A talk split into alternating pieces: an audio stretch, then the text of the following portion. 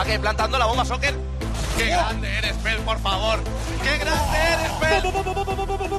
¡Todos contra Pony! ¡No me Paraguay! ¿Qué pelotas tienes, chaval? ¡Tengo una estatua! ¡Wow! Miguel Ángel Paniagua y Gamers Cope.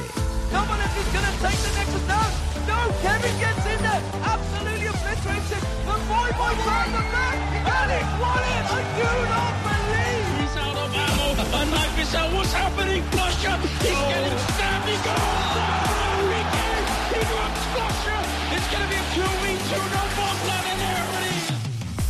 Hola amigos, bienvenidos al futuro y el futuro es ahora. Soy Miguel Ángel Paniagua y este es el episodio número 20 de eGamerscope, el show pionero sobre deportes electrónicos en una radio generalista. Os invito a todos a esta grieta azul del invocador para embarcarnos juntos en un viaje apasionante que en- aproximadamente durará unos 55-60 minutos alrededor de este mundo fascinante de los eSports. En los mandos técnicos está hoy don Jaime García. Buenas tardes, don Jaime. Y a mi lado, como siempre, está don Luis Millán Genzor.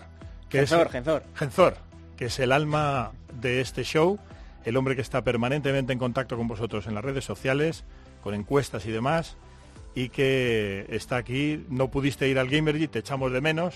Tuve que Pero- atender a otras obligaciones. Claro, el curro es el curro. Pero bueno, allí te echamos mucho de menos y fue un evento muy bonito que hoy analizaremos en profundidad. Sí, bueno, muchas gracias, Pani, por esas palabras de afecto en este fin de semana duro, un poco de pena. Este programa también es el último de una temporada que yo creo que, que ha sido Hemos muy abierto bonita, camino. En la que hemos disfrutado mucho y bueno, como siempre recuerdo las redes sociales, en Twitter somos arroba eGamerscope y en Facebook, facebook.com barra eGamerscope. Hemos lanzado bastantes encuestas durante esta semana, me quedo con tres que te digo a continuación. Preguntábamos después de la victoria de Basconia, se había sorprendido, algunos aquí no, no confiabais, pero a un 89% no le sorprendió en absoluto esta victoria. Ganamos tú y yo, de Gana- hecho. ganamos tú y yo.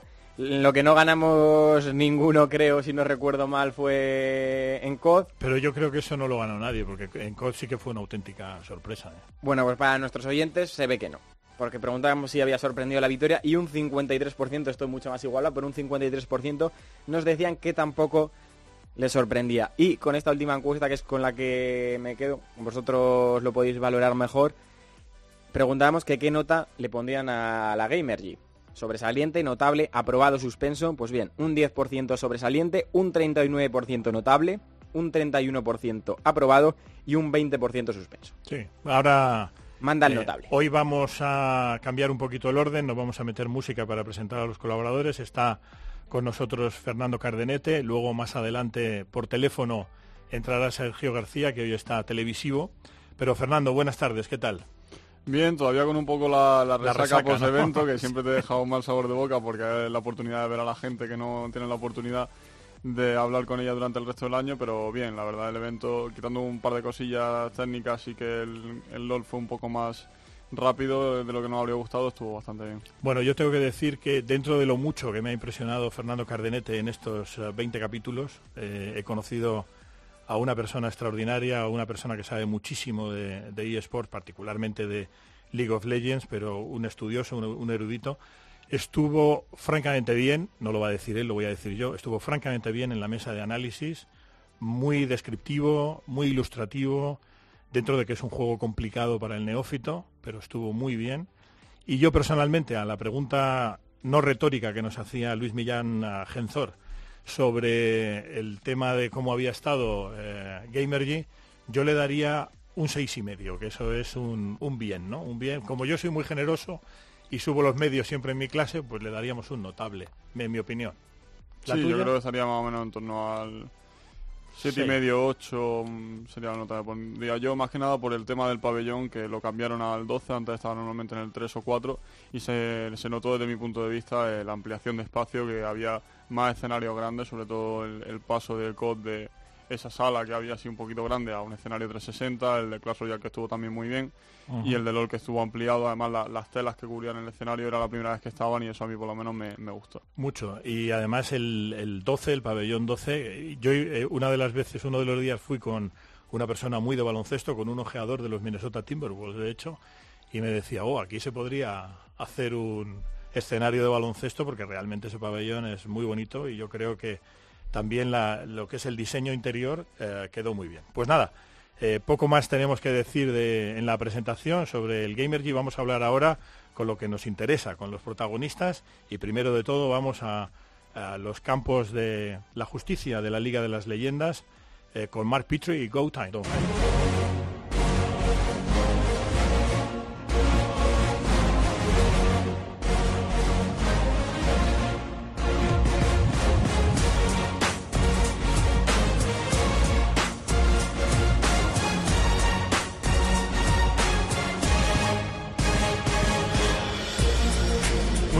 Pues en el campo de la justicia más antiguo y venerado, en la grieta azul del invocador es donde se desarrolla todo el meollo de este juego fascinante que es la Liga de las Leyendas, LOL.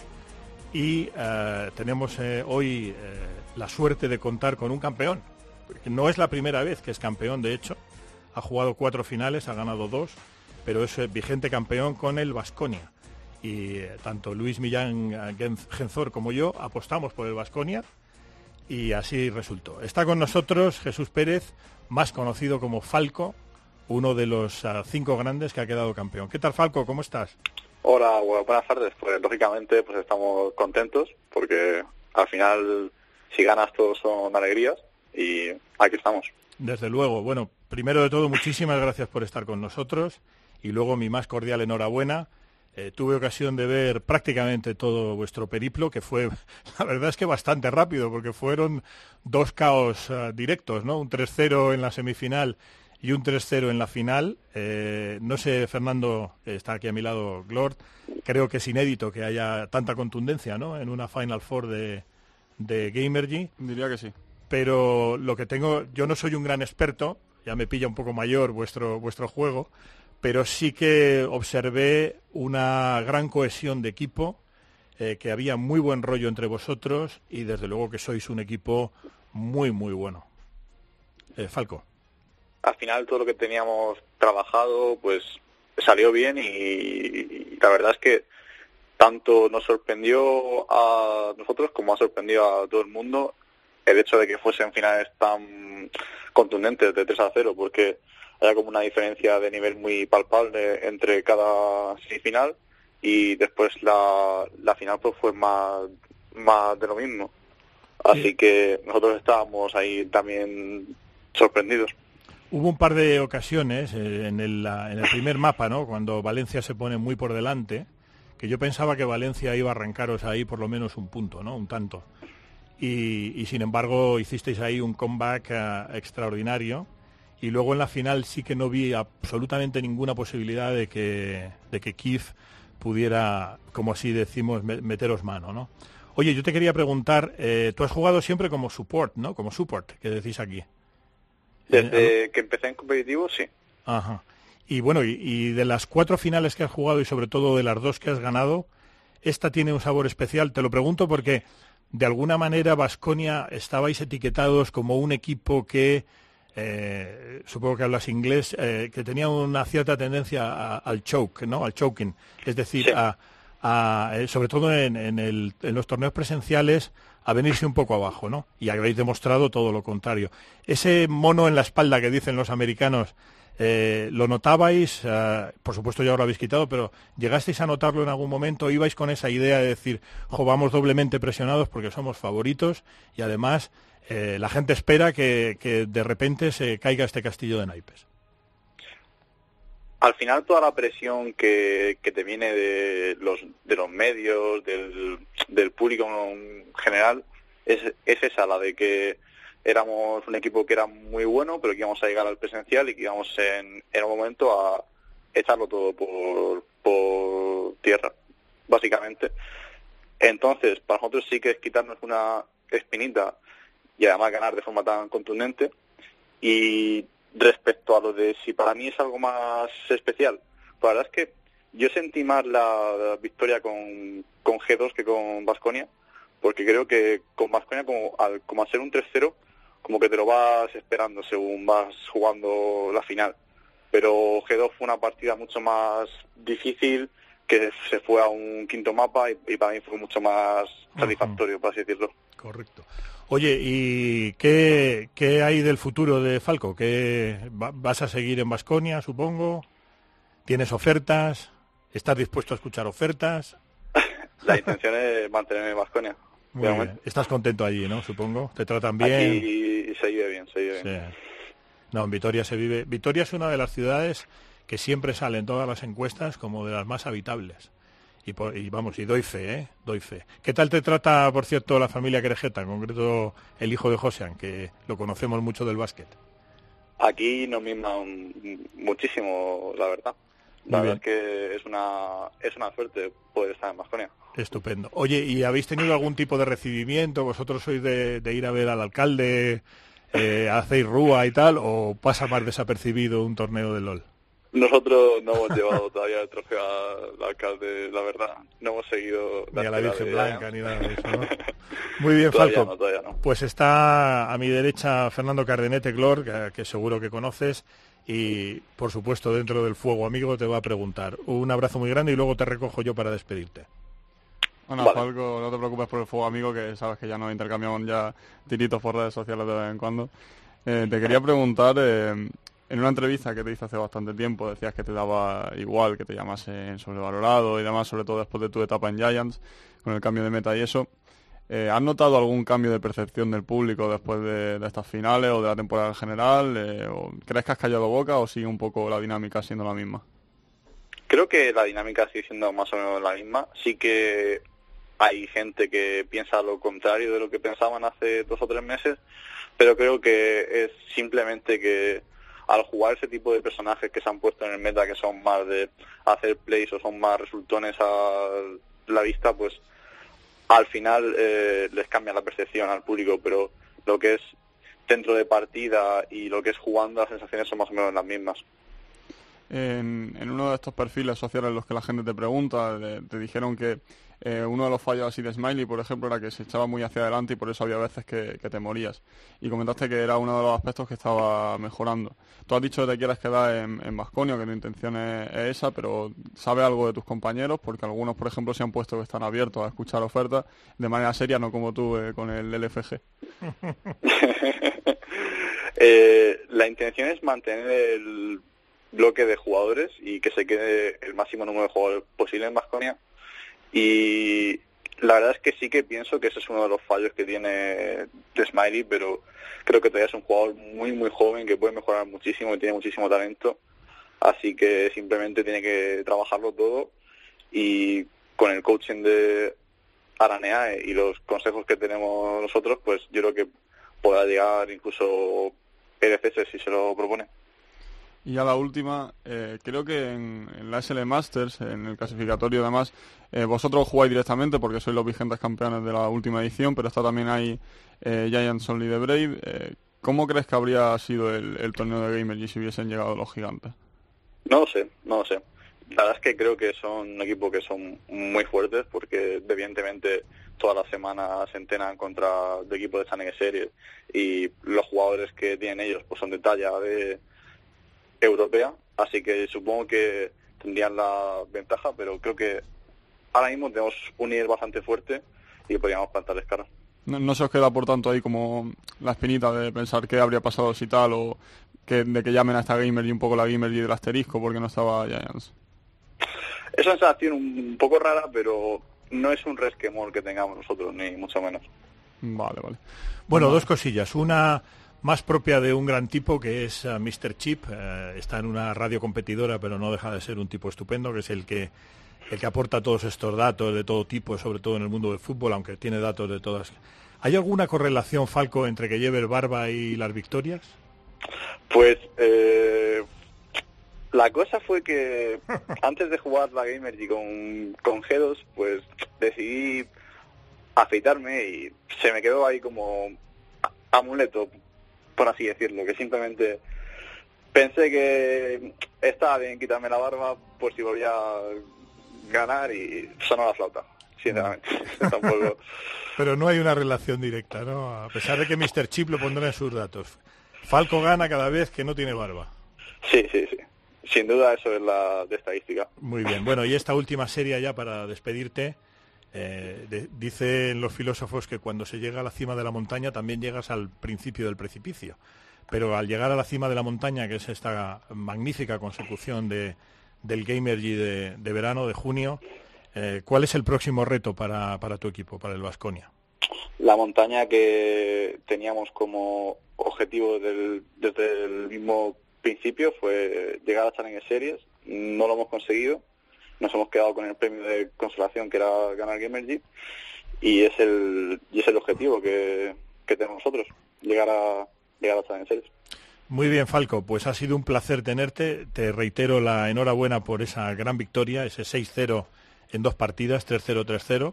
Impresionante por lo bien que habéis jugado y muchísimas gracias por estar con nosotros y por compartir con nuestros oyentes que nos siguen muchísimo y sobre todo a vosotros pues la experiencia y los chascarrillos, por qué no decirlo también, de, de esta Gamergy que para vosotros será ya un recuerdo imborrable. Muchas gracias, Falco. A vosotros. Un abrazo muy grande. Bueno, Fer, pues muy majo el, el amigo Falco, ¿eh? muy bien el detalle de la, de la barba. Cuéntame un poco así, un resumen rápido de noticias sobre el mundo fascinante de la Liga de las Leyendas. Por cerrar el capítulo de Gamergy, que no lo hemos mencionado, eh, Asus Rogarmi salvó la, la plaza, al igual Correcto. que Origen. Decepcionó un poco en la primera serie precisamente contra los discípulos de, de Xpeke, porque se esperaba que los fichajes eh, ar- arrasaran, pero al final al equipo de segunda, Heretics, le, le endosó también un 3-0 y, y van a permanecer los mismos equipos que hemos tenido la temporada pasada. Muy sorprendente, ¿no? El, el play-out que jugaron Asus ah, Rock con, ah, contra el rival, ah, ahí estábamos todos en la idea de que Asus Rock iba a ganar. Sí, deberían haberlo hecho y la verdad es que tiraron ventajas muy significativas y luego ya yo creo que eh, la comunicación, lo dijeron que no tuvieron tiempo de entrenar prácticamente el primer día, el segundo sí se notó que se fueron a, a un ciber de alto rendimiento para, para coordinarse mejor y ahí ya sí se notó mucho, mucho la mejora. Y bueno, también los premios individuales del, del evento, Ujú. Werlip se llevó el premio al mejor Tu jugador de la, y, de la muy fase regular. y muy merecido, debo decir, ¿eh? jugó estupendamente. Dual se llevó el jugador de revelación de la, de la temporada. Chico, que realmente no es un novato porque ha jugado en Turquía, en Portugal varios años además, se llevó el novato de la, de la temporada. Pochipón se llevó el premio al mejor entrenador. Y el MVP de la final en este caso fue para Pepinero, que aún así él mismo dijo que fue también un esfuerzo colectivo y que sin su, sin su equipo no podría brillar. Y ya pasando al terreno internacional, en la LCS europea, que no, ha- no nos ha sido posible seguirla tanto porque coincide Claro, con, con Gamergy.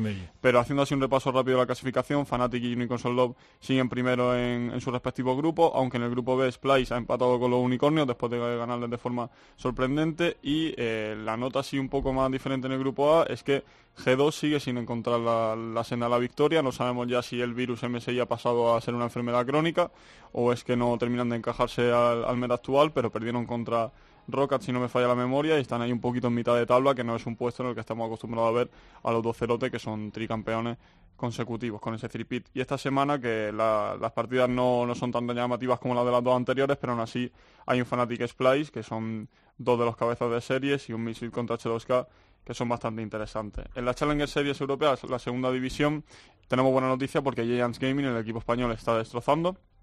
Esta semana ganó al PSG y Origen que también ganó al Paris Saint Germain en su primera semana, en este caso ha perdido contra el Schalke 04 que es uno de los mejores del, del evento, del torneo, así que tampoco eh, hay que sorprenderse demasiado. La siguiente semana, este fin de semana, tenemos precisamente un derby entre Giants y Origen, así que va a estar bastante interesante. Y ya pasando a tema de fichajes, rumores y esas noticias que nos gustan tanto, Origen, que anunció a su nuevo entrenador para la Challenger Series, se llama Mac y estuvo en un equipo brasileño, no se conoce demasiado de él. Red Bull, que planea retirar los patrocinios que tienen otras ligas, sobre todo en Norteamérica, para evitar ese conflicto de intereses que ha llevado a que de momento se llame. Team RB en vez de Red Bulls en la Challenger Series. En París, que será donde se jugarán las finales de la LCS europea, en el, en el Accor Hotels de Arena, el 2 y 3 de septiembre. Las entradas valdrán entre 20 y 30 euros, dependiendo si es el tercer o cuarto puesto, la final y el sitio que tenga cada una de las entradas asociados. Pasando a Norteamérica tenemos a Team Liquid que ha fichado a Inori, el antiguo Jagger de Phoenix One, para tener un poquito de repertorio y ampliar eh, plantilla. Cloud9 ha hecho lo mismo con Lulex, que va a estar en el cuerpo técnico un poco como entrenador posicional para centrarse un poquito más en la jungla, aunque también será suplente. Y en Corea, Longzhu, que la KESPA, la Asociación Coreana de Deportes Electrónicos, va a tomar el control de la eh, organización Longzhu Gaming porque eh, después de esos problemas de impagos, problemas contextuales y demás que tuvieron, eh, prefieren coger ellos la rienda y que los jugadores se puedan centrar exclusivamente en competir y no tengan más problemas con la organización. Fenomenal. Bueno, pues eh, con toda esta información sobre el Gamergy, con nuestro magnífico protagonista hoy Falco, jugador del equipo campeón del Vasconia, eh, don Jaime, póngame Alan Walker, Faded, de esa canción que me gusta tanto, porque vamos a presentar a otro campeón del Gamergy.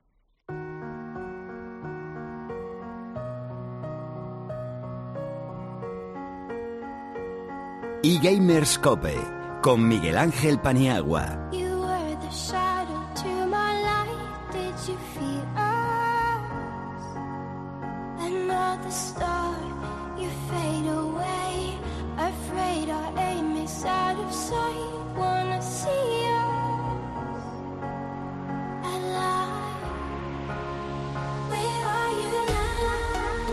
Muy bien, pues con esta canción que nos gusta tanto y que va a seguir con nosotros la temporada que viene, porque a mí me llega muy al corazón, Faded, desvanecida, según la letra, eh, se refiere Faded, puede ser desvanecido o desvanecida, pero en este caso es desvanecida, porque lo escribe un chico. Pues vamos a presentar a otro campeón, y, de la misma forma que decíamos que el Vasconia arrasó con un 3-0-3-0, pero hasta cierto punto cumplió los ah, pronósticos, Aquí vamos a presentar a un campeón de un equipo, eh, el de Call of Duty, en el torneo de Call of Duty, eh, por el que apostaban muy pocos. Eh, así que está con nosotros Mario Jarque, Cala, que es con X, pero la X es muda. Y es jugador de eMonkeys, campeones de Call of Duty en el Gamergy. Buenas tardes. Cala, Hola, ¿qué buenas tal? tardes. Oye, y Hola. Enhorabuena, muy cordial por ese magnífico y debo decir que poco esperado, por lo menos para los que se supone que son entendidos en la materia, yo no, eh, pero estábamos todos en la idea de que o ganaba Heretics o tal, pero pocos apostábamos por, por eMonkeys, con lo cual vuestra victoria tiene todavía un sabor mucho más especial.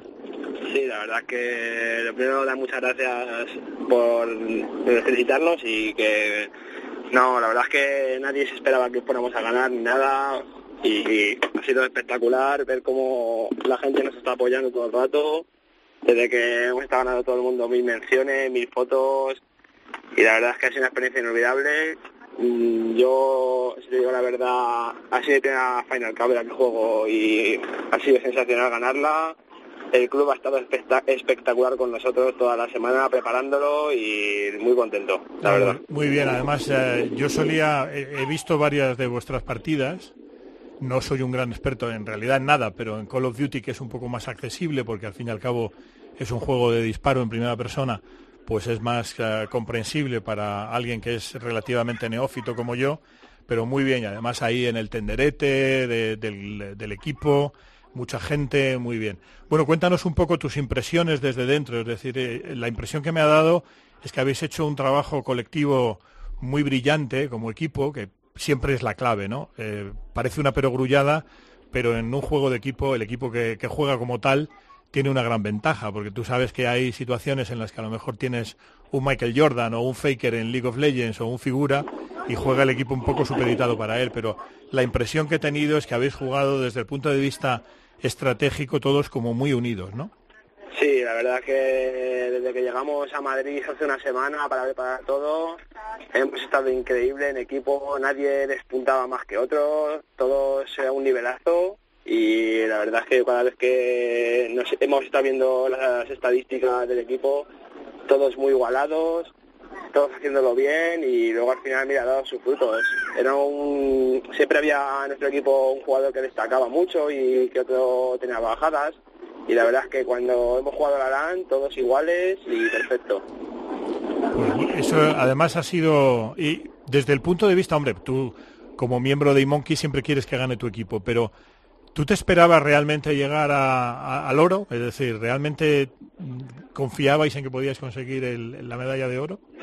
Pues si te soy sincero, yo cuando yo siempre cuando llegué allí a Madrid y nos preguntaba la gente y el club en general cómo nos veíamos para llegar a ganar el campeonato, pensábamos todos, ¿eh? como acordamos en que si ganábamos a Giants, yo creo que con la confianza que teníamos después de ganarles, que era lo mejor que puede haber en España de esos jugadores, teníamos la oportunidad clara de poder ganar el campeonato este año. Fenomenal, y así fue además. Oye, por curiosidad, dicho ya dos veces, tenemos eh, público que, que eh, o bien no sigue mucho Call of Duty o no tiene mucha familiaridad con los eSports, porque sabes que somos una radio generalista, no hace falta que te lo diga, la primera además en, en algunas franjas en el, en el terreno deportivo. Cuando dices que veníais a Madrid y tal, ¿dónde está ubicado exactamente vuestro club? Eh, nuestro club no, está- no tiene una ubicación propia ahora mismo de casa, pero estuvimos en, en, las, en las Rozas eh, entrenando en plan... Alto nivel, ¿no? Teníamos una casa y convivíamos allí una semana y siempre íbamos a un centro de alto rendimiento que era el élite de Príncipe de Vara. Sí, sí, sí. Y ahí estuvimos toda la semana, siempre moviéndonos allí entrenando y la verdad es que muy, un trato perfecto, por cierto, del centro de rendimiento de allí, ¿eh? Pues ah, te agradezco que digas esto porque incide más en lo que digo, ¿no? Que es, evidente que ese tiempo que habéis pasado juntos, que habéis entrenado en ese CAR, digamos, ¿no? en ese centro de alto rendimiento, os ha venido muy bien para ser campeones y además dar eh, la, gran sorpresa. Bueno, está a mi lado Glord, que es eh, nuestro gran experto en, ah, en ah, eSports y te va a hacer eh, unas preguntas y luego te recojo yo, Cala, para despedirte y darte las gracias por estar con nosotros, ¿vale? Vale. Bueno, Escala, gracias por pasarte por el programa y evidentemente enhorabuena por la victoria. Creo que además también te, te llevaste el premio al MVP, así que fue un, un debut en Final Cup bastante bueno por tu parte. Y te quería preguntar, porque eh, normalmente eh, estos últimos tiempos, tanto Giants, Thunder Kids y luego ya Heretics eh, han ganado las tres últimas finales, si no, si no recuerdo mal, y ahora como que se ha roto un poco el ciclo. ¿Cómo ves ahora mismo la escena de Call of Duty en España también con la posible eh, entrada del nuevo juego de la Segunda Guerra Mundial? Pues pienso que ahora mismo todo es un cambio ya generacional y pienso que cualquier equipo ahora mismo entre los cuatro que fueron a las finales de Gamergy pueden volver a repetir en plan el campeonato. No es ya no es una cosa de dos, yo, a mi parecer. Sí que es verdad que ahora mismo creo que Giants en el siguiente juego tiene un poco comparten de ventaja al ser gente experimentada en juegos de suelo. Pero creo que en verdad ahora mismo todas las generaciones que vienen nuevas van a estar dando guerra ya para poder pelear por el título. Y en cuanto a la Gamergy, eh, ¿qué te parece el, bueno, el cambio de, de escenario y demás? Porque yo vi mucha gente con la camiseta amarilla de Go Monos, Sí, etcétera, sí, sí, sí, sí. y la verdad es que fue una auténtica caldera, aunque tenía menos, menos asientos que el de League of Legends, tenía 700 o algo así, si no, si no recuerdo mal. Pero estaba, eh, Se- era vibrante el, Perdona que intervenga, pero la percepción de, de público, es decir, yo ahí en ese caso iba como prensa, pero era público, ni siquiera experto, eh, es que había mucho amarillo en la grada y que la- las gradas estuvieron virtualmente llenas a lo largo de tanto de las semis como de la final. Pues eso, te, quería preguntar que cómo has visto la evolución de, en Gamergy del tema escenario, incluso la reacción del público a esos piques que hubo en el Heretics Kiev que dejaron un poquito que desear por parte de los jugadores. Pues la verdad es que yo las, fin- las semifinales de Retis Kid no pude llegar a verlas bien porque estaba viniendo de camino de entrenar antes de preparar todo de Game Edgy, vamos, para preparar las semifinales nuestras. Y sí que es verdad que el, el escenario para mí ha mejorado un montón. Sí que es verdad que este año se ha podido hacer más grande, a mi parecer, podría ser mucho más grande.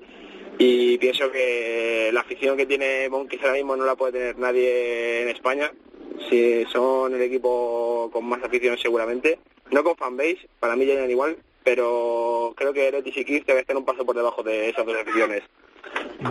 Y bueno, habéis hablado de esa unidad como bloque, ha hablado también muy bien de la afición, es decir, se te ve cómodo ahora mismo en Monkeys, pero ¿cuáles son tus planes de futuro?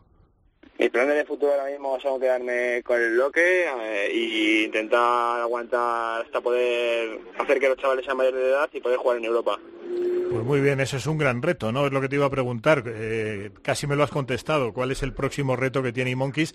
Aparte de que ahora eres consciente de que sois el enemigo a batir, como campeones de Gamergy y campeones, repito, no precisamente los más esperados y por los que más apostaba la gente, pues ahora sois el enemigo a batir. Pero supongo que el reto es lo que tú dices, ¿no? Esperar a la mayoría de edad de tus compañeros y, y dar el salto a Europa. Exactamente, el reto es llegar a Europa, al final todos los clubes es lo que desean y, y todo jugador de Call of Duty desea llegar a los mundiales. Pues muy bien, que, que sea un camino lleno de felicidad hacia ese objetivo y nada, nos encontraremos muy pronto por, por esos eh, mundos de los, de los eSports. Cala, muchísimas gracias por estar con nosotros y reitero mi más cordial enhorabuena por un título extraordinario y conseguido contra pronóstico. Vale, muchas gracias a vosotros. Un abrazo, hasta luego.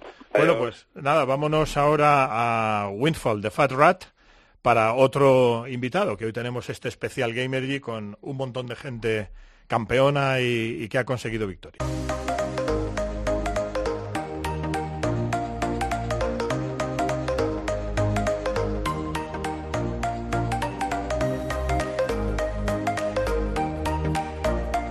Y Gamerscope, el primer programa de radio especializado en eSport. Muy bien, pues con esta sintonía de Winfall, la rata gorda de Fat Rat, presentamos a nuestro siguiente invitado. Hemos tenido hasta ahora a un campeón de League of Legends, hemos tenido a un campeón de Call of Duty, no se produjo ascenso en uh, League of Legends porque permanece a sus rock, como nos ha contado muy bien Fernando Glor, y sí hubo ascenso en Call of Duty. Y de hecho ascendieron un equipo que tiene nombre de um, Spaghetti Western, los cuatro olvidados.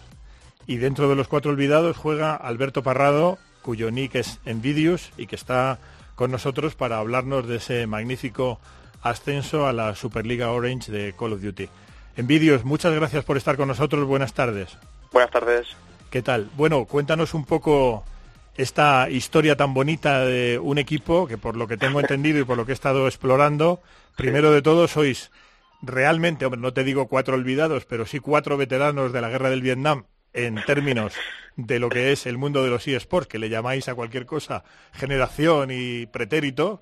Así eh, es. Pero que es una historia muy bonita y sobre todo porque queríamos tener a, a alguien que, que, haya ascendido, ya que en, en League of Legends no hubo, no hubo ascenso. Cuéntanos un Sí. poco tus impresiones, quiénes sois los, de- los cuatro olvidados, porque, repito, es una historia muy chula. Muy bien. Pues a ver, los cuatro videos surgió de que yo abandoné Superliga Orange ahora tres meses, que estaba en el equipo de Kif compitiendo, y al abandonar Kif eh, vi que la mejor opción era juntarme con la gente de siempre, con quien, con quien ya había estado en otros juegos, ¿no? Que ellos eran Radical, eh, Psychotic y Envidian.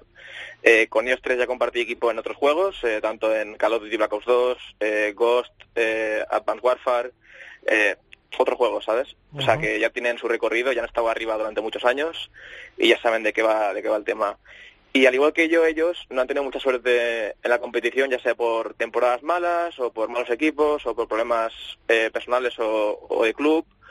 Así que pensamos en juntarnos de nuevo e intentar ascender y, y bueno, la cosa salió bien.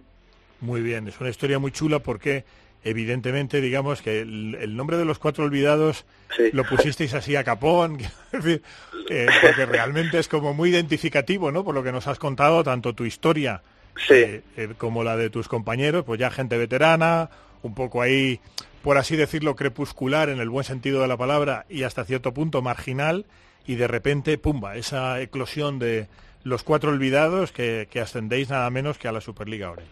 Sí, bueno, la idea fue, fue mía porque hacía falta un nombre para competir, ¿no? Eh, y bueno, pensé en los cuatro olvidados porque somos cuatro jugadores que siempre creo que hemos sido bastante, bastante buenos, con bastante nivel. Ujú. Eh, y que aquí estamos y que queremos volver arriba y queremos competir en la máxima categoría y queremos dar guerra. Y bueno, de ahí surgió el nombre más o menos. Hemos hablado antes con Cala, eh, del Sí. jugador de Monkeys, de lo bien que se organizó, por lo menos eh, yo lo vi desde una perspectiva, bueno, de prensa, pero más como espectador. Y además quise ponerme en esa modalidad espectador. Vuestro juego es más fácil de, de captar que, que League of Legends si eres un neófito y ya mayor. Pero me gustó mucho el ambiente y tal. ¿Qué impresiones eh, tienes tú de, de esta Gamergy que, a la que nosotros hemos puesto un notable e incluso un notable alto? Pues creo que hasta ahora es el mejor evento que ha hecho el VP, tanto en producción como, o sea, producción para el espectador que está en casa, como para el que el que vaya a verlo, porque si lo vives, o sea, es, es fantástico el ambiente, es fantástico la, presentación que tienen de los equipos, eh, las pantallas, eh, las gradas, o sea, creo que ha sido mejor sin duda. Y de cara al público que está en casa, pues ha sido increíble, o sea, eh, nunca hemos visto tal producción y creo que ahí Orange tiene algo que ver con la Superliga Orange. No te y, quepa duda. y muy contento de que esto vaya creciendo cada vez más y con ganas de ver la siguiente como es. Muy bien. Oye, Envidios, y de cara al año que viene, o sea, al curso que viene, mejor dicho, Sí, a la siguiente Temporada. competición, a la siguiente temporada, ¿qué implica para un equipo que asciende a, a la Superliga Orange desde el punto de vista presupuestario, de infraestructura? Eh, ¿qué, qué implica? Es decir, ¿es un cambio muy radical o tú crees que con esta idea casi, bueno, casi no, le quito el casi, ro- tan romántica de, de los ah, Forgotten Four, se, se puede tirar millas para adelante en, en la LVP en, en Call of Duty. Sí, pues significa mucho porque, como ya he dicho antes, los cuatro llevamos mucho tiempo compitiendo y antes eh, apenas había dinero en juego, no había, no había eh, casi nada, ¿sabes? De lo que hay ahora. Entonces antes competías y competías por, por cuatro duros. Entonces ahora esto ha crecido un montón y estar arriba con, con gente de antes eh, en el presente, o sea, es mucho para los cuatro, tanto a lo personal como en, equipo, porque eh, todo esto está creciendo de una manera increíble y va a suponer mucho, pero mucho, mucho para, para nosotros y creo que ha sido el mejor momento para, para ascender a Superliga Orange y estamos muy contentos de haberlo hecho porque ahora viene, bueno, toca encontrar una organización a, a la que representar en Superliga Orange y todo lo que eso conlleva y supone muchísimo, muchísimo, o sea, estamos muy contentos y, y sé que va, va a ir todo bien. Pero el concepto de Forgotten Four, los cuatro olvidados, sigue, Sí. es decir, eso va... No, No, seguramente una tendréis que hacer un rename ahí.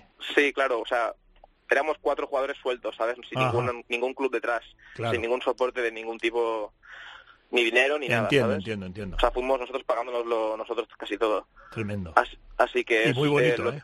Sí, sí, es bonito, es bonito, la verdad. Pero sabíamos que si ganábamos merecería la pena porque ahora somos como una oportunidad para los clubes de Claro. entrar en Superliga Orange, ¿sabes? Claro, claro. Pero ahora quien pone las reglas, por así decirlo, somos nosotros. Diciéndolo así. Muy bien. Pues, Así que estamos muy contentos. y sí. además os lo habéis merecido, porque ese ascenso Sí, es hemos- muy hemos meritorio. mucho. Bueno, te va a preguntar Fernando Cardenete Glor, nuestro gran experto en eSports, eh, una pregunta y luego ya te recojo yo para despedirte y darte las gracias. Muy bien. ¿Qué tal, Envidius? Gracias por venir al programa y de nuevo enhorabuena por ese Gracias. ascenso. Te quería preguntar, ahora que comentaba eso de que tenéis que venderos un poquito a las organizaciones que estén interesadas en entrar a la Superliga Orange, porque Sí. creo que te- tenéis una ventaja respecto a nuevas generaciones, porque volvemos a un Call of Duty más convencional, por así decirlo, donde quizás gente como las de Giants o vosotros, que tenéis mucha experiencia, podéis partir con ventaja. ¿Qué posibilidades os veis, aunque es pronto todavía, en, la, en esta futura Superliga Orange con equipos como Giants, Heretic, Movistar, que se quedó fuera pero venía también muy fuerte, en un juego que os puede beneficiar a vosotros? Pues estamos ilusionados porque volver a raíces de, lo que viene siendo el Call of Duty, la saga de Call of Duty, nos ilusiona porque quizá vuelvan modos de juego antiguos como tomar la bandera, que, que a nosotros nos dan bastante bien, la verdad. Y sé que eso va a suponer un empujoncito para, para mejorar el nivel y llegar un poco más arriba de lo que estamos en estos juegos de futuristas, de saltos y tal. Así que es- sin duda va a ser, va a ser positivo. Muy bien, Envidius. Pues ah, una vez más reitero, muchísimas gracias por estar con nosotros. Una historia preciosa. Los americanos le llaman a este tipo de historias las historias de Cinderella o Cenicienta. Y nada, nosotros por una cuestión meramente sentimental somos muy de heretics en esta casa, a pesar de que sabes que la COPE precisamente eh, no es favorable a los herejes ni a los heréticos, pero miraremos a los Forgotten Four, cualquiera que sea vuestro nombre, en el futuro con muchísimo cariño, porque esta historia ha sido muy inspiradora y, y la verdad es que eh, tenía muchas ganas de tenerte porque a mí me ha parecido eh, la típica historia que había que contar en un programa dedicado a los eSports. Muchas gracias, Envidios. Muchas gracias. Y muchísima suerte. Gracias. Muy bien, pues vamos a hacer una pequeña parada en las entrevistas, muy, además muy, muy ilusionantes y muy ilustrativas y muy participativos, además, nuestros ah, invitados. Y vamos a hablar con nuestro querido Sergio García, que hoy anda por ahí maquillándose porque está en plan televisivo. Así que, don Jaime, póngame la sintonía de Two Steps from Hell, Spirit of Champions.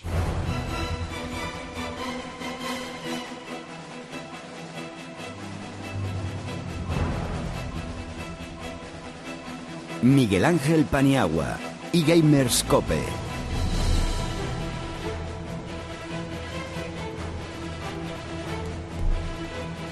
Muy bien, pues ya estamos en el territorio de Counter-Strike y tenemos a nuestro colaborador y experto Sergio García on the road.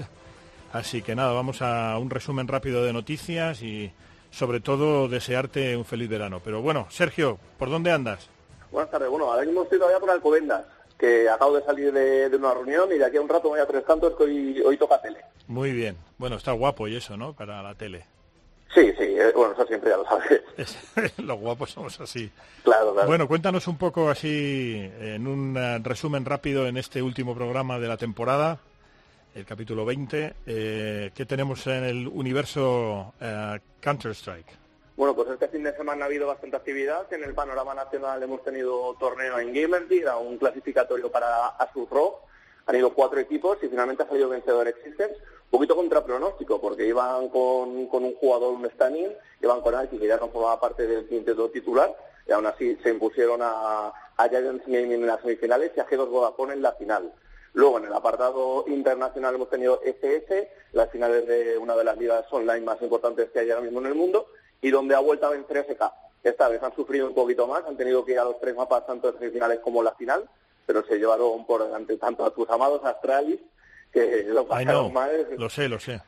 como a Face en la final. Estuvo bastante interesante, si la gente tiene la oportunidad de revivir esos partidos, merece la pena. Y este fin de semana, ya un poquito en clave de previa, tenemos las finales de la primera temporada de CL Masters. Tendremos seis equipos, G2 Vodafone y KPI, que han accedido directamente a las semifinales por su desempeño en la fase regular, y luego tendrán que jugar una pequeña fase previa, Existence, Giants, Bastonia y Movistar Raiders. Así que Counter-Strike, tanto este fin de semana pasado como el que viene, y, y esto que no para.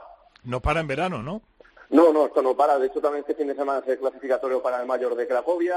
Semana que viene es el Leguán de Colonia, luego Wow. Valencia, luego Mayor. Esto es un no para este, este mes, desde luego. Oye, y una un poco un poco mm, mala suerte, ¿no? También en los retrasos que hubo en, en Gamergy, ¿no? Con, con- en concreto Sí. en, la, en la sección de, de Counter-Strike. Sí, al final la tecnología es lo que es y Counter-Strike es un juego que exige bastante de las máquinas y que es tan personalizable, pues hay veces que da lugar a, eso, a fallos de, de los ordenadores, fallos del juego, que van, van ralentizando un poco el desempeño de, la jornada. Y sí, esta vez ha sacado al torneo de Counter-Strike y, y, bueno, una pena y esperemos que para próximos eventos lo subsane más rápido todo. Seguro que sí. Bueno, pues nada, maquíllate bien. Eh, muchas gracias por estar con nosotros. Eh, no hace falta que te diga lo mucho que te aprecio y espero que nos veamos eh, como los malos estudiantes en septiembre. Eso seguro. Y antes seguro que también. Muy bien, un abrazo grande. Otro, venga, Hasta hasta luego, luego. Muy bien, pues una vez despedido temporalmente, porque le volveremos a verle en septiembre, nuestro querido Sergio García Gott, vamos eh, con eh, Let's Go Lenco, don Jaime, la sintonía para el indicativo de Ole, de otras ligas de eSports.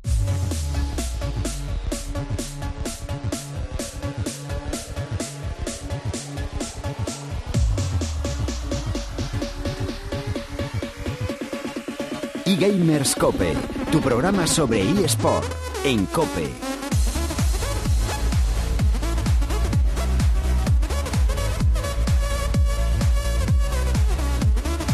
Muy bien, pues ah, también tenemos un protagonista eh, de un juego que eh, está en clarísimo ascenso. Yo creo que en la Gamergy eh, una de las conclusiones que he sacado, que ya lo, ve- lo veníamos diciendo desde hace mucho tiempo en la sección de OLE de otras ligas de eSports, es que hay dos juegos que están funcionando muy bien ahora mismo. Uno es Rocket League, eh, tanto a nivel nacional como a nivel internacional, y otra es Clash Royale. También Hearthstone, pero ah, en Clash, Roy- en Clash Royale, en los tenderetes que había allí, estaba todo absolutamente lleno. Cuando me fui a dar garbeos por allí, estaba todo absolutamente lleno. Pues bien, eh, tenemos con nosotros a Marco Fernández Witzak, eh, que es miembro del Team Queso. Tuvimos ya aquí en su momento a un compañero de equipo, pero bueno, queremos darte la bienvenida y nada, que nos cuentes un poco tu experiencia, Witzak, en, en la Gamergy. Bienvenido a eGamerscope. ¿Qué tal? Muchas gracias. Muy bien, pues, Pues un, un placer tenerte con nosotros y nada, te, te doy pie para que nos cuentes un poco la experiencia en, en Gamergy que ha sido tan positiva para vosotros. Pues sí, la verdad que fue mucho más grande incluso de lo que yo esperaba. Me esperaba algo grande, pero la verdad que no tan grande. Fue muy, muy, muy grande. Había muchísima gente. A la Gamer en total fueron 38.000 personas, pero había un, un stand muy grande para Clash Royale. No llegaba al nivel de, de lo que es League of Legends, que ya sabemos que a nivel de eSports quizás sea lo más fuerte, pero la verdad que fue alucinante. Un montón de gente, siempre lleno, a pesar de ser a la vez las otras finales de las otras competiciones de distintos juegos, y una experiencia única. Sí, no, no, y además doy fe, porque como te digo, yo me dediqué a... eh, Fernando Glor, que luego te preguntará, eh, estaba en la mesa de análisis de League of Legends mucho más ocupado, Sergio también estaba eh, en algún momento, en muchos momentos estuvo en la zona de prensa, pues eh, viendo y yo creo que en, algún evento incluso casteó, pero yo tenía más libertad y me fui dando garbeos por ahí, paseitos por, por eh, el amplio marco de Gamer y este año, que ya lo hemos comentado antes, estaba en el pabellón 12, que es una arena, prácticamente una arena, donde se podría, me decía el ojeador de Minnesota Timberwolves que fue conmigo, que, que podía incluso hacerse ahí una cancha de baloncesto, pero me sorprendió muchísimo la cantidad de gente que había en el espacio dedicado a Clash Royale y aquí llevamos tiempo en este programa, eh, llevamos 20 capítulos, ¿sabes? Pero llevamos tiempo diciendo que Clash Royale es un juego que, como decir los jóvenes, está petando y que, bueno, ya se ha situado, de hecho, eh, en la élite de, los videojuegos en España y vais a ser parte de la Superliga Orange. Sí, ha tardado, la verdad. Eh, hacía ya tiempo que se veía que Claro ya estaba creciendo muchísimo, lo que pasa es que faltaba ese pequeño impulso, quizás incluso por parte de la, de la propia empresa del juego, que es Supercell, de decir, vale, pues este juego está creciendo tanto que verdaderamente se está convirtiendo en un eSport. Ellos mismos inauguraron la CCGS, que es el torneo propio de Supercell que se está haciendo ahora en Los Ángeles, y la Gamer se ha involucrado muchísimo, y ya lo del lanzamiento por parte de la, LV de la LVP, de la Superliga Orange, ya es un paso más a mayores, ya es por lo que se, se puede decir algo oficial, que es lo que le hacía falta, pero es que es eso, el, crecimiento de Clash Royale ahora mismo está a nivel de lo que fue eh, League of Legends en su día. Sin duda. Y dentro de este aspecto, de, este espacio de Clash Royale, Team Queso es élite de la élite, lógicamente. Tuvimos aquí en su momento a tu compañero y supongo que amigo Álvaro eh, 845, pero supongo que para Team Queso es todo un reto el estar ya en la élite de la élite, ¿no? Es decir, el, ya el, el curso que viene, la temporada que viene, pues ya competir en una liga organizada y, y supongo que con los retos que eso conlleva. Sí, a ver, nosotros como equipo ahora mismo eh, intentamos situarnos siempre en los primeros puestos en todas las ligas. Lo hemos intentado, hemos llegado a las finales por lo menos de casi todas las ligas que se han disputado hasta ahora.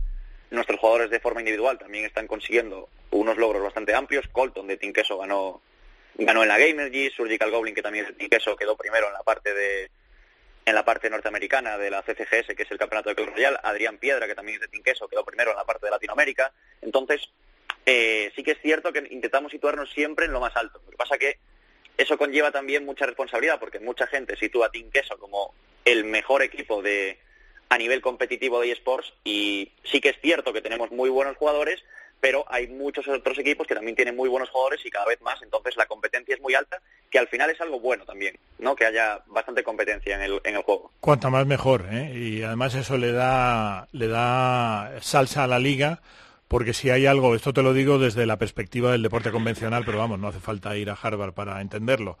Eh, cuanto más competitiva sea una liga, mucho más atractiva para el público. Las ligas que se convierten en predecibles, que siempre gana el mismo, por así decirlo, o los mismos que sean dos o como mucho tres, eso al final acaba por hacerse muy predecible y sí, le gusta mucho a los fans de, del equipo ganador o del que puede quedar segundo, pero para el resto es uh, pues como muy aburrido y, y, termina resintiéndose no solamente el, el, deporte, en este caso sería Clash Royale, sino la propia, la propia industria.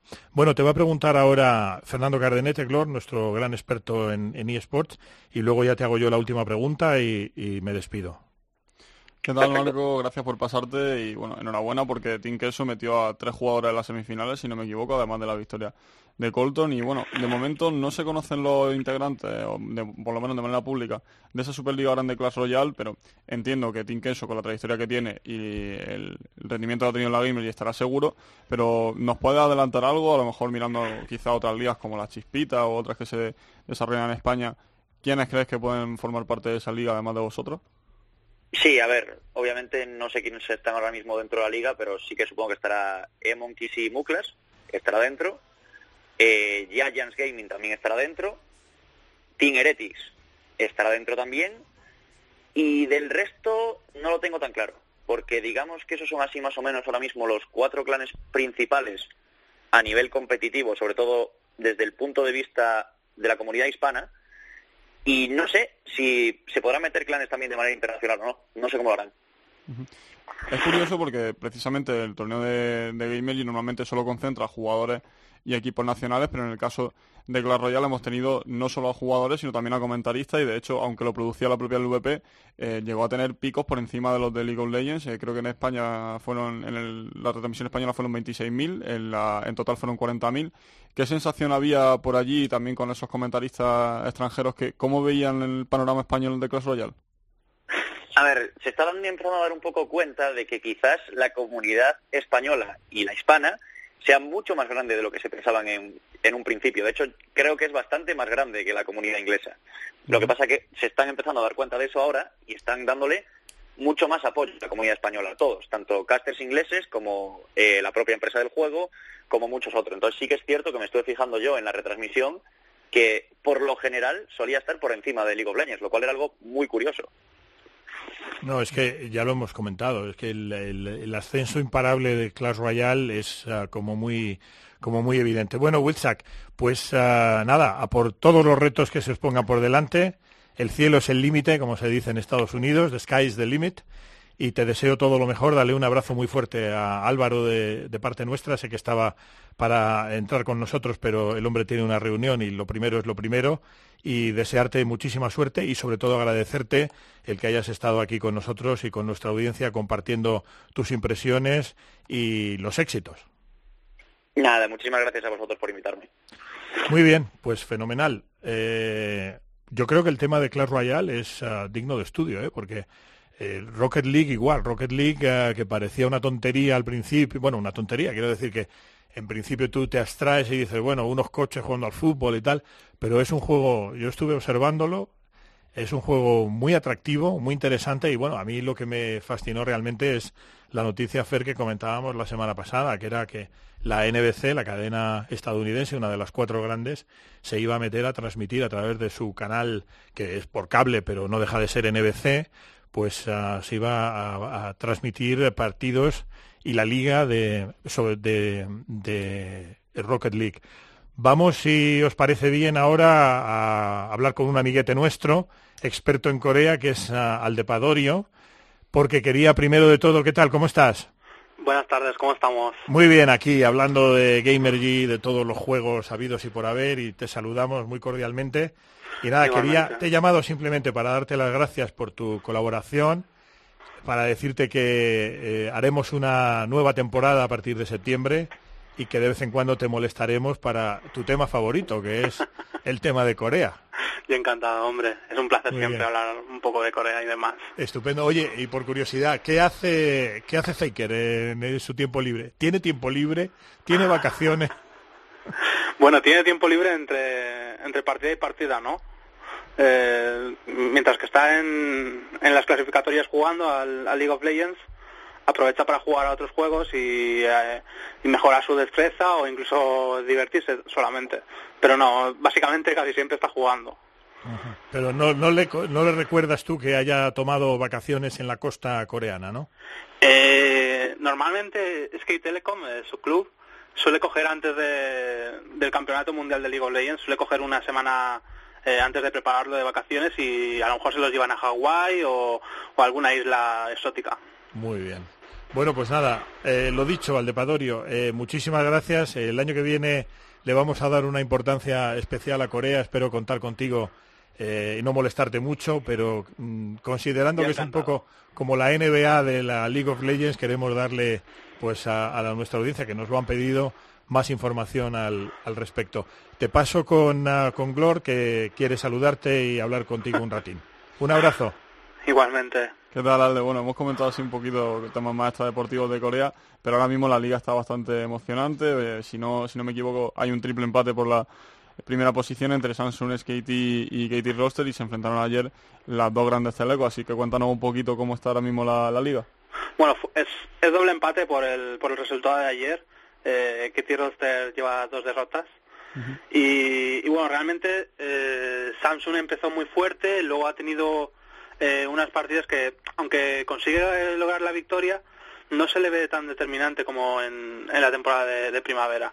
Y Skate Telecom ya está en modo arrasando, lleva ocho victorias seguidas y, y realmente van, van directos hacia el primer puesto.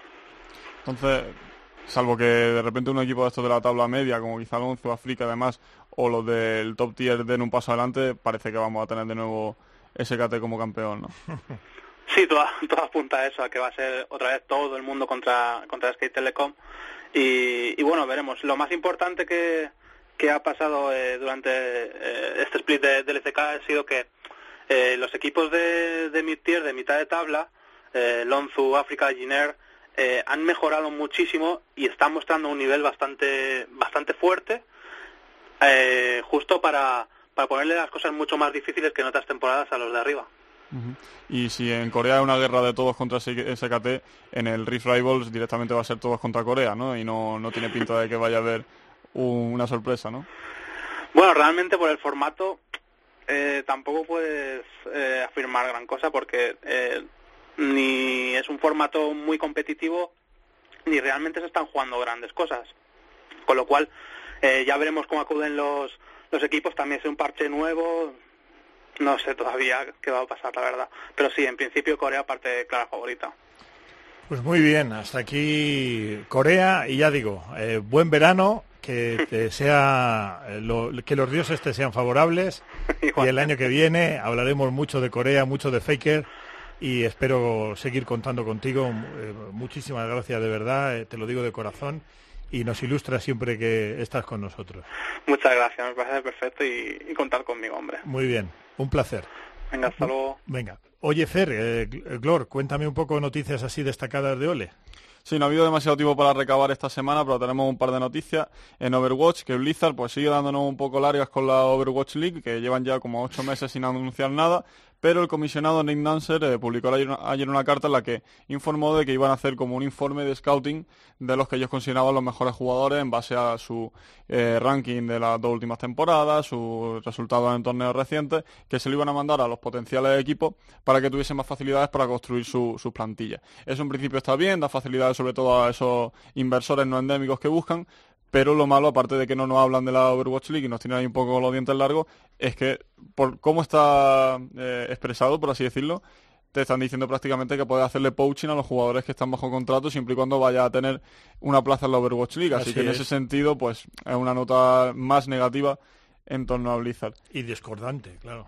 De todas maneras, hombre, Overwatch por la inversión de Blizzard, por lo que se está montando, en algún momento tendrá que salir. Creo que va a salir en unas dimensiones económicas mucho menores de lo que quieren sus organizadores, pero tiene que salir porque es un juego que va a tener mucha aceptación, ¿no? Pero bueno, también vienen estos juegos emergentes de los que estamos hablando. Yo creo que hay espacio para todos, pero esta gente de Overwatch tiene ya que empezar a dar alguna indicación de que hay luz al final del túnel, porque mientras tanto la sensación que tiene uno, incluso ya te hablo desde el punto de vista de business, de negocio, es que están mareando mucho la perdiz. Y lo que sí que tiene aceptación cada vez más es el tema de los esports en la universidad. Ha habido dos noticias en este sentido esta semana. Una es que la Universidad de York ha llegado a un acuerdo con SL, un acuerdo de 18 millones de libras, para desarrollar una especie de laboratorio de investigación en torno a videojuegos y deporte electrónico, que además de investigar todo tema relacionado con la innovación en esta industria, la SL va a impartir clases en- en- y seminarios sobre deporte electrónico y están diseñando también un módulo eh, de producción de contenidos para deporte electrónico que también eh, llegará en, en otoño de 2018 si todo va según lo previsto y te dará créditos para una posible carrera. Y en España, esta tarde a las 7 de la, de la tarde, en la sede de Manuel Becerra, la Universidad Rey Juan Carlos presenta también un máster en comunicación y gestión de deporte Sí, electrónico. No me ha dado tiempo a mirarlo demasiado, en el profesorado solo, solo reconozco a Eric, a Eric Murillo, Diablo, que ha estado en Twitch, eh, estaba, eh, no sé si sigue en el proyecto de, de Piqué de eFootball Pro, y el programa, bueno, va un poco dirigido a gente que no tiene todavía mucha idea del, del sector, hay introducción un poco al mundo del videojuego, a la historia de los deportes electrónicos y luego ya también a aspectos más concretos del tema de Sí, negocio. lo hemos podido ver, es eh, bueno un programa atractivo y, y es interesante que la Universidad Rey Juan Carlos al menos se puede apuntar el tanto de que es la primera que ofrece un, un máster de este tipo, aunque UCAM también tiene, eh, Sí. nos consta que Sergi Mesonero es UCAM profe tiene y tal, una pero- cátedra. Y pero- ha habido también algún intento en alguna universidad de, de las Islas Canarias y demás, pero máster como tal Máster sí me parece tal, que es el primero. Me parece que es el primero a mí también. Muy bien, pues nada, ya con la nave en fase de descenso, don Jaime, póngame Candyland Tobu y vamos ya bajando para que Luis nos hable de redes sociales y no exactamente la encuesta, sino una petición que vamos a hacer a nuestra querida audiencia.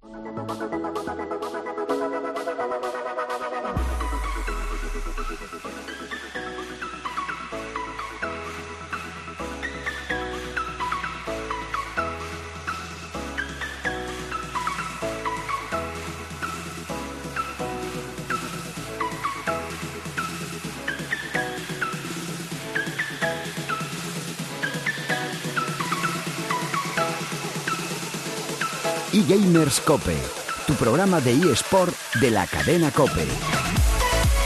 Muy bien, don Luis Millán Genzor. Eh, todo tuyo. Ahora sí, ¿eh? Ya, la cuarta. Bueno, vamos a repasar como siempre las redes sociales. En Twitter somos arroba eGamerscope y en Facebook, facebook.com barra eGamerscope. Sobre lo que comentabas, no tenemos encuesta ya que nos despedimos, pero sí que vamos a lanzar una pregunta en nuestras redes sociales a nuestros oyentes. Como bien ha sido anunciado durante todo el programa, en septiembre volveremos y como volveremos y queremos mejorar, porque todo lo que lo que empieza el objetivo, creo que nos lo comentaba antes Cala, que el objetivo siempre es ir a lo máximo. En nuestro caso no es llegar a Europa, pero bueno, vamos a intentar ir mejorando temporada You never know. temporada a temporada. Así que nada, les vamos a preguntar en qué creen nuestros oyentes que, que podemos mejorar, qué les gustaría y algunos más consejos que nos puedan dar, siempre desde el respeto y siempre para que podamos mejorar. Abiertos a todas las sugerencias que las atenderemos con mucho cariño porque dependemos de ellos, dependemos de la audiencia. Pues muy bien, hasta aquí el episodio número 20 de eGamerscope. Os damos las gracias por escucharnos y esperamos veros nuevamente a bordo de esta nave que nos transporta a través del fascinante mundo de los eSports cada siete días. Os deseamos, en este caso, un feliz verano y esperamos veros nuevamente a bordo a primeros de septiembre. Mientras tanto, no dejéis de jugar y sobre todo no dejéis de soñar porque el futuro es vuestro y el futuro es ahora. Disponga usted de los micrófonos, don Jaime.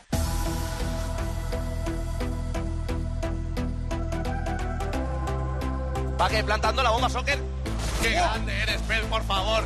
¡Qué grande eres, Pel! ¡Todos contra Pony! ¡Come para Welly! ¿Qué pelotas tienes, chaval? ¡Tengo una estatua! ¡Wow! Miguel Ángel Paniagua, eGamers Cope. Someone is just going to take the next down. No, Kevin gets in there. Absolutely obliterated. The boy boy from the back. And it won it. I do not believe. He's out of ammo. A knife is out. What's happening? Flush up.